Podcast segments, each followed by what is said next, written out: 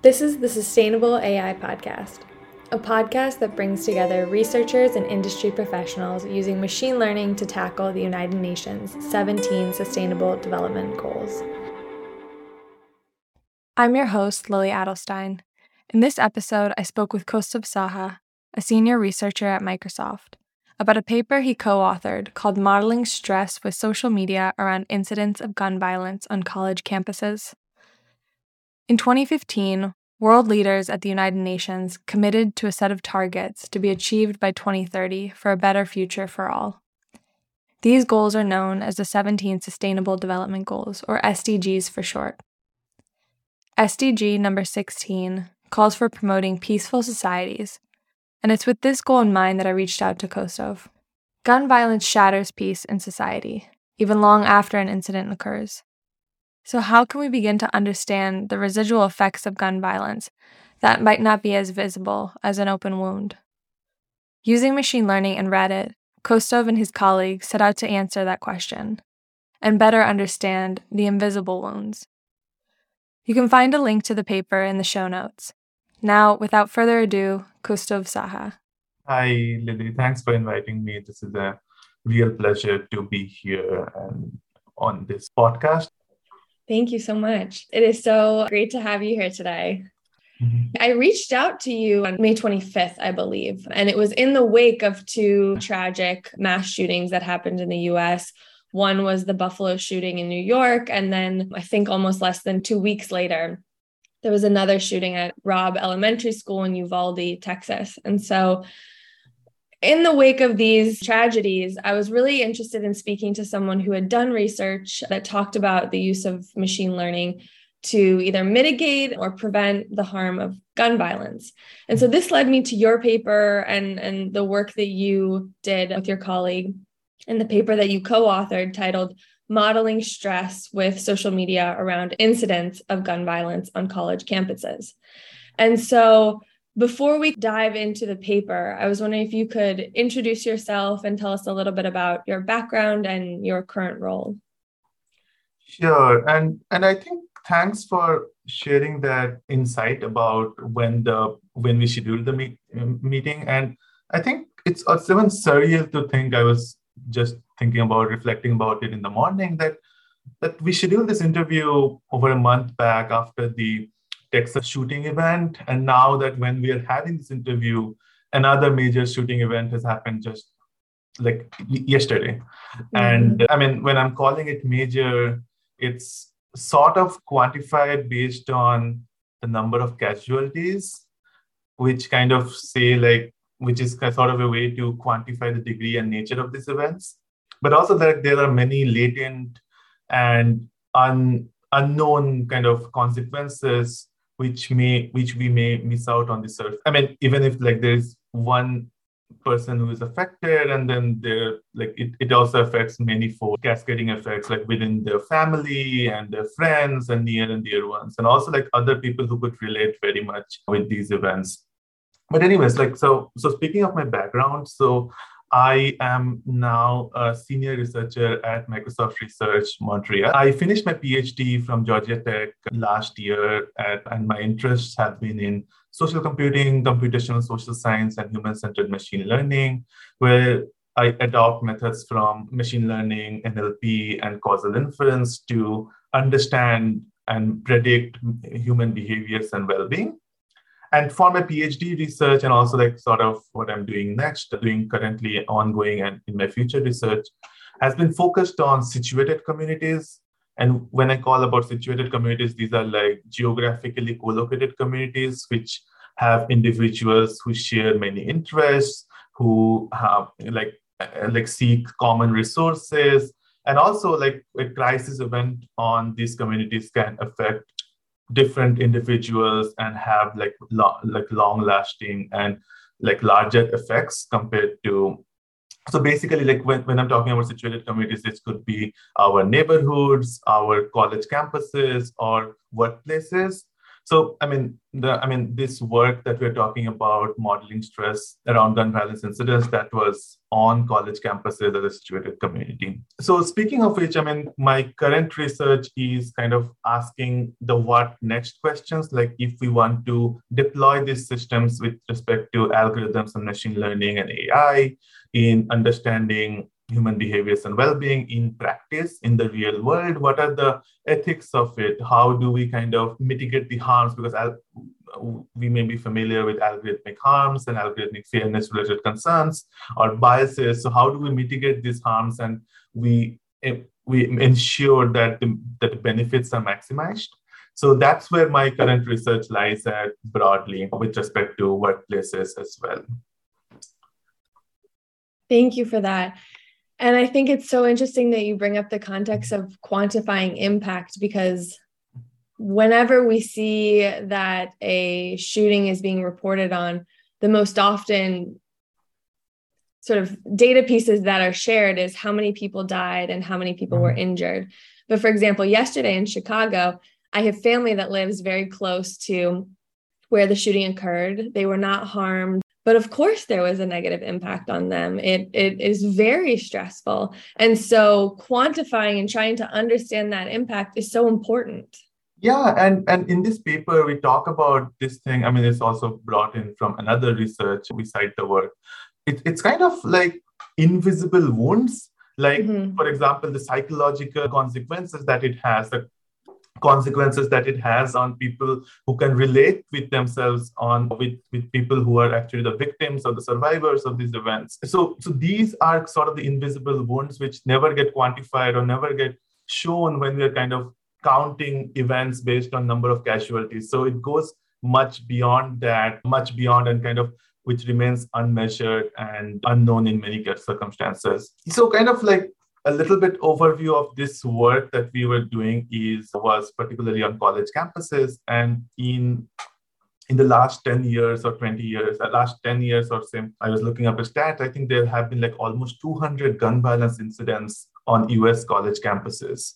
And, and these kind of have many like negative consequences, including affecting the, the the, the psychological well-being of college students and both individual and at, at kind of at a group level at a community level.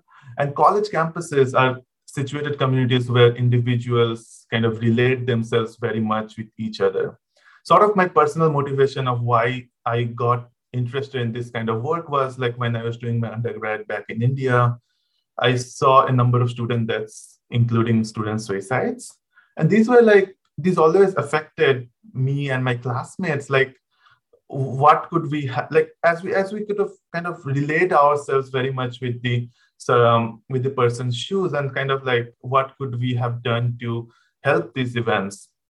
And kind of like what we did in this particular work was uh, in, like based on my personal motivation as well as the skills that I've acquired with NLP, machine learning. So what we did here was so college students also discuss and share their life and different um, in- interactions and kind of connect with each other on social media platforms.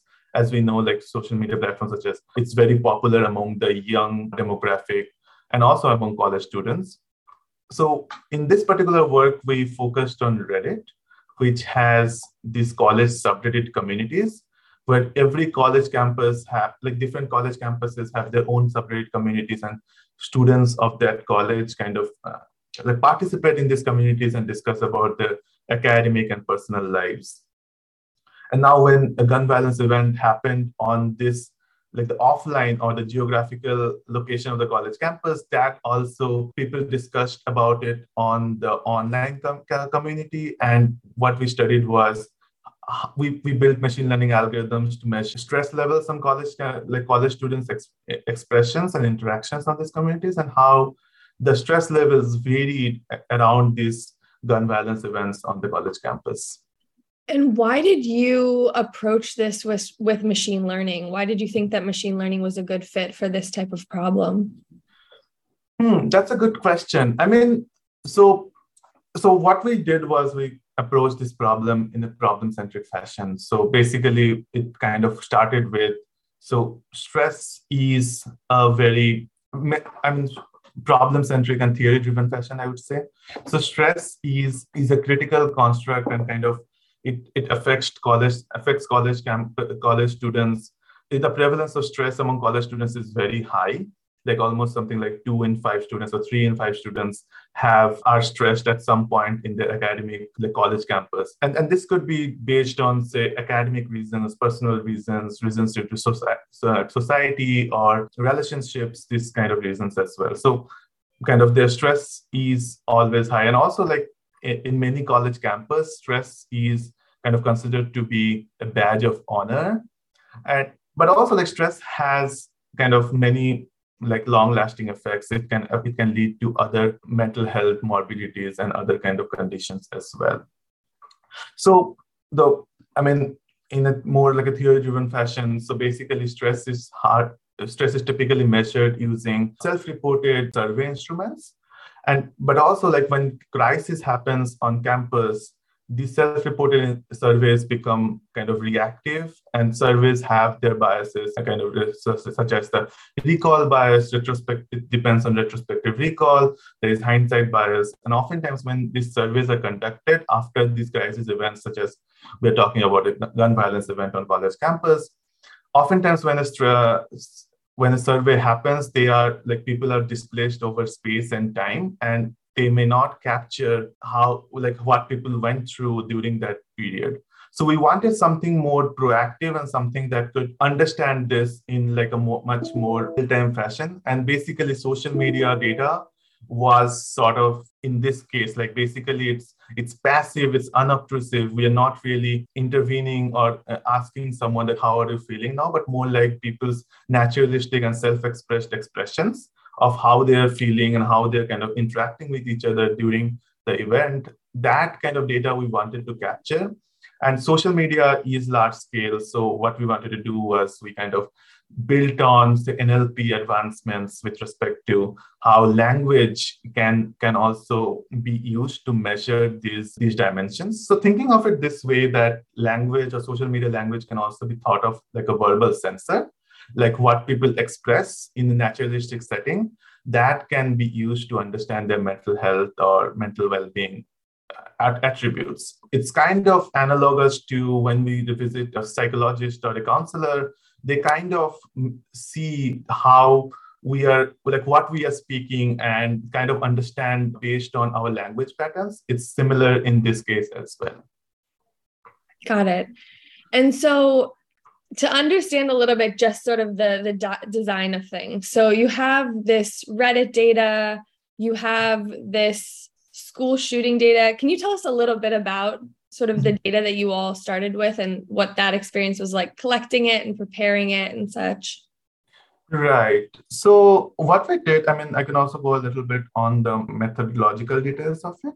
So basically, what we did in this particular case, we first collected a list of gun violence events that happened in US college campuses between 2012 and 2017 and this work was done in 2017 so like that we found like 12 gun violence incidents that happened in the us and what we and, and for and to collect this data we we looked at Everytown for gun violence like Everytown for gun uh, safety that there's a there's an ngo non-profit organization and we looked at their database for this. So once we had this list of college campuses where gun violence events happened with the date of events, we looked at for each of these college campus, we, we looked at their subreddit community on Reddit. So every college campus have their Reddit community, as I was mentioning. Mm-hmm. For each of these college subreddit communities, we collected the data two months before the event and two months after the event. So sort of like four months period around around each event. So kind of which kind of also captures a semester structure in a college campus. And we also collected a similar periods data from the previous year, and which we call as the control period.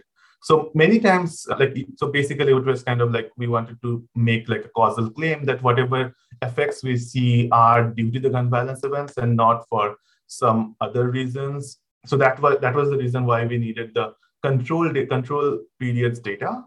So control period or comparison periods data kind of also controls for the stress levels of students due to like local factors or like for example if an examination is happening or some academic calendar based events that is happening which can lead to difference in stress levels. So we kind of also wanted to com- control for that.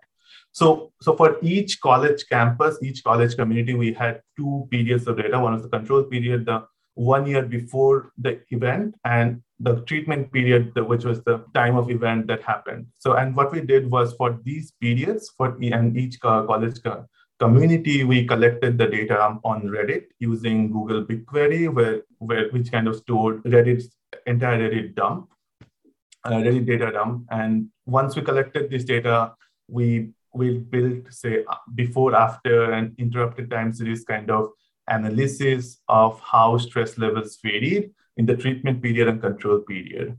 And we what we saw was the treatment period had significantly different stress levels especially around the gun violence event compared to the control control period. Yeah, and one thing, one one question I had as well is sort of why stress and not fear, or is fear sort of part of stress?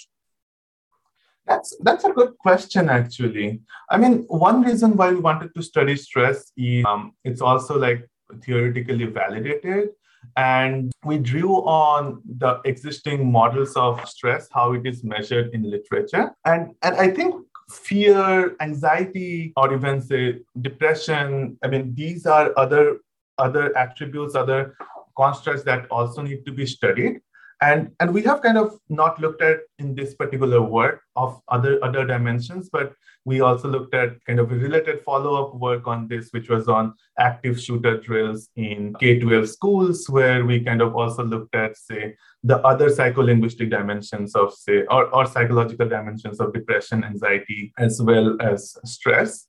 But yeah, I mean, fear, I mean, the fear, loneliness, or other attributes that could also be studied around gun violence events that happen on college campuses. Another thing that I also wanted to say why why stress is stress is something that happens with college. It's very prevalent among college students. And, and when you look at some of the time series plots in our paper, you would see that the stress level is like kind of also high in other periods of time. So, like when there is an examination, when there is like academic events, I mean, other sorts of events that goes on in college campus, like kind of the, the college level events, the college students are stressed even in those periods. And, and what we wanted to study is how that stress level compared to the baseline stress, also the baseline stress as in the stress levels in other periods also vary during these gun violence events so that was one of the motivation as well that why we wanted to study stress. But having said that yes other attributes and other conditions should also symptoms should, symptomatic expressions should also be studied. Another thing i mean what i also wanted to mention that's also very interesting finding that we found in our work is we we not only did one time series analysis we also did linguistic analysis and one interesting thing that we found is that when people express stress in most periods of the time year, other than uh, in, in, in, in say general periods of time, it's more around stress around say, things like class, around campus and academic related words.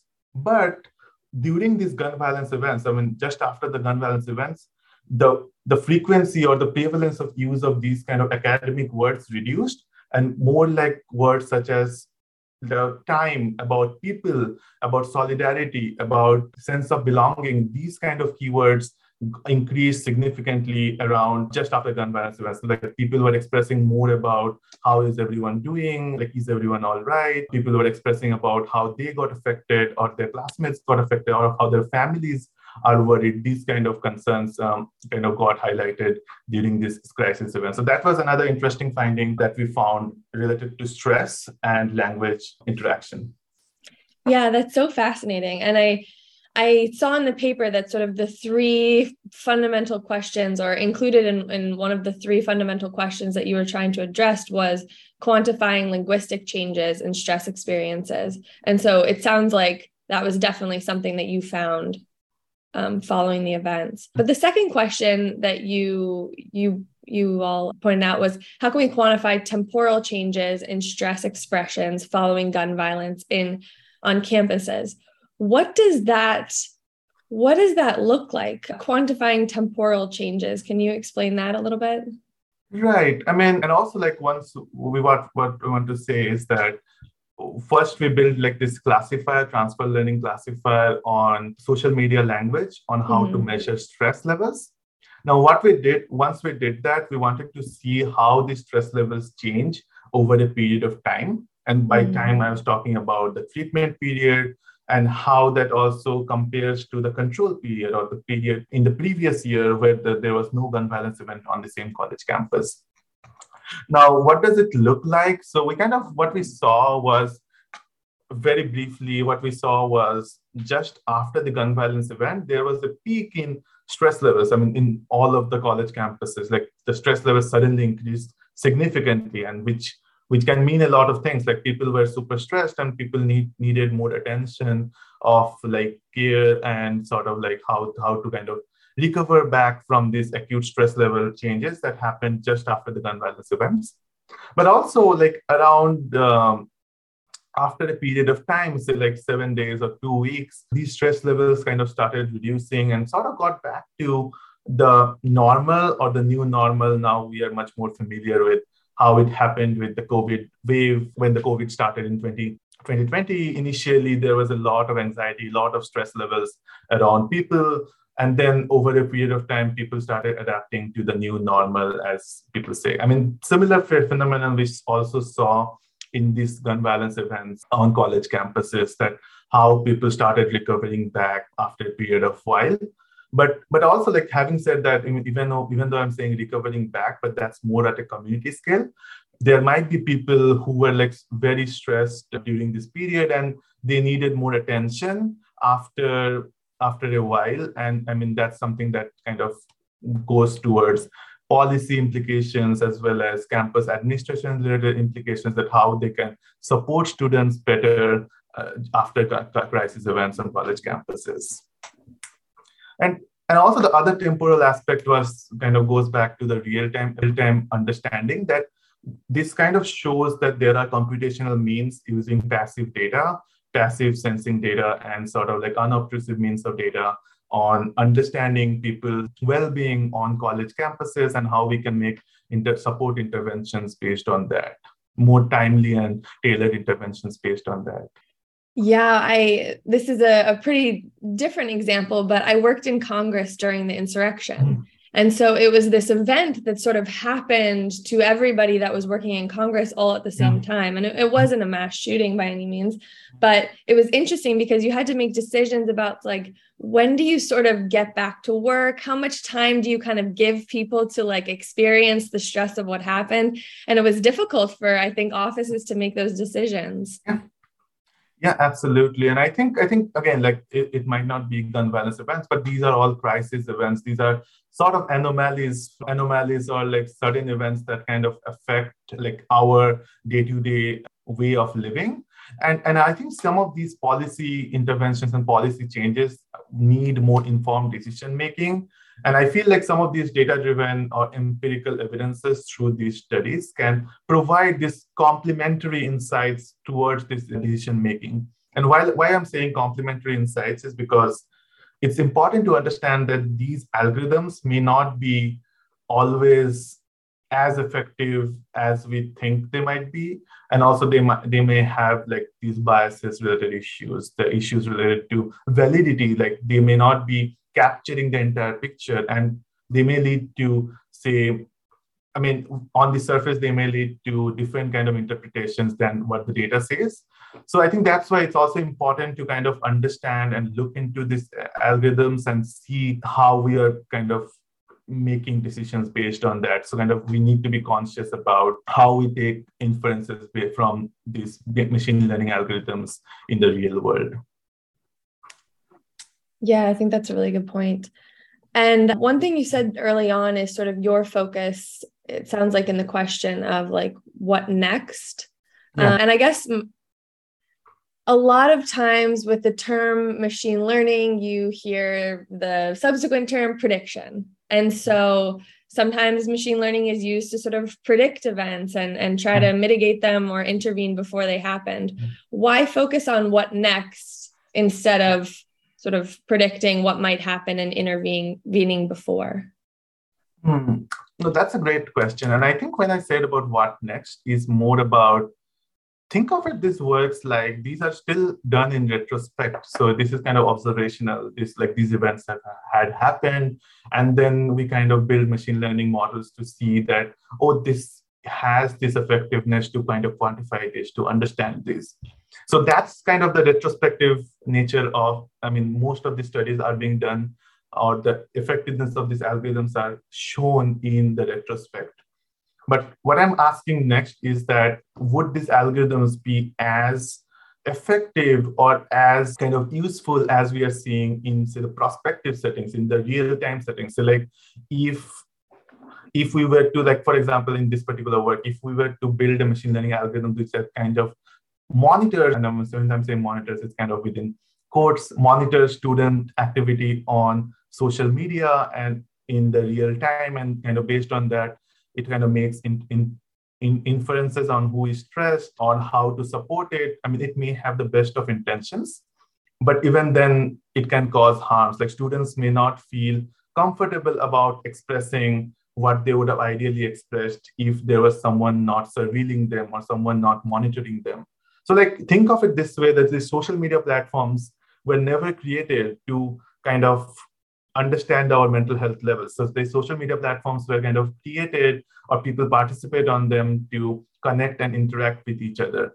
But if they if these are also used used uh, for different purposes such as understanding mental health levels understanding or making different sort of interventions i mean also like for good and bad purposes as well like there are many bad actors like targeted advertising could be one of the things or it could be like who is kind of denied or provided insurance claims, that could be another use of these algorithms in this real world based on which kind of infer people's mental health levels. So that is why I mean people might become conscious and they do not use the platform, and that's why we also need to like as machine learning builders, we also need to kind of re-question and reflect on what we are building and how it doesn't cause these harms and and also so that i mean these kind of harms could also like compromise the relationship between or relationship or the trust between individuals and algorithms and people may not be participating on these platforms as intended to be. So again like these algorithms may fail again based on how people start interacting on them in the real world. So that's why i was asking this question on what next and kind of the prospective use of these algorithms we need to be more careful of what we are building what we are measuring and are we measuring these in kind of the proper way without hurting people's consent, hurting people's privacy perceptions. That's also something that we need to consider. Yeah, absolutely. And I think a lot of people are, are sort of, I wouldn't say worried, I guess worried is the right word about yeah. bias and consent and privacy when it comes to AI. So, yeah. how do you recommend when people evaluate this kind of project? How do they think about bias and and these other concerns in this context? I think I think one way to see it is that we need to understand the limits and what the, the intentions of the algorithms. I mean, kind of like all data can be biased. Like even the data that we used, I mean, the study can be biased. There is a lot of self-selection in terms of like who is participating on this platform. This may not capture people's all sorts of like the real real life. I mean, this may not have the holistic measurement. So I think how I see it would be like these are like complementary modes of information and we should still collect other sorts of information and like could be through surveys could be through speaking with people could be through other forms of insights but basically we need to combine them together and also along with say uh, there's there needs to be proper ethical guidelines or standards that kind of say like how an algorithm can be used in the real world and what kind of uh, what we need to take care of when we make decisions based on them. So i think that is what I, I would also say that it's important we don't we, we just don't blindly follow the algorithms and make decisions on say sort of like in, if if we were to build work, workplace related algorithms we shouldn't just blindly follow the algorithm and kind of uh, make decisions of on hiring or firing employees. In, in the in terms of college college campuses i mean we shouldn't be making i mean if people's consent should also be taken care of like are people consenting to what are people aware of what is being measured on their data who has access to this data these kind of questions. So those are important dimensions. And as we are as you rightly said that as we are getting into more of this data and ai is getting more embedded in our lives and in our data these kind of transparency these kind of questions should be re-asked and like asked more and more. And also like people need to have that awareness as well like we need to we need to ensure like as, as algorithm builders or decision makers we need to ensure that that that we are making people aware of what is being done on through these algorithms. Yeah thank you. I think that's really helpful. One thing i found very interesting or one point that was mentioned in the paper is the challenge of collecting mm-hmm. ground truth data in this concept in this context and the use of transfer learning to help mitigate that challenge. Can you yeah. talk about that a little bit?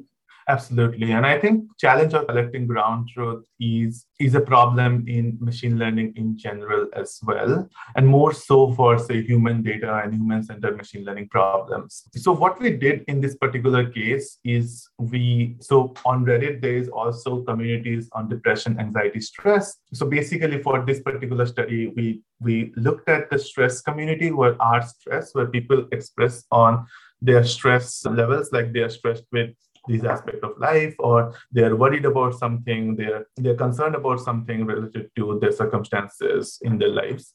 So we collected the data from the stress level from the r stress community and that served as the positive class of high stress level, high stress data.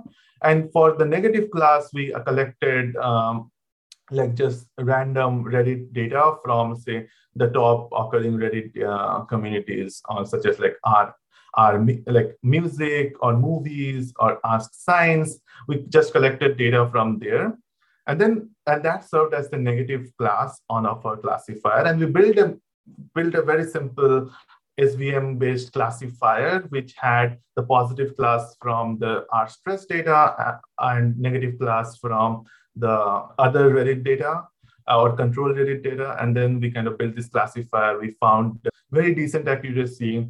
What we also did was we manually validated kind of this data that what was being measured of these classifiers by three experts.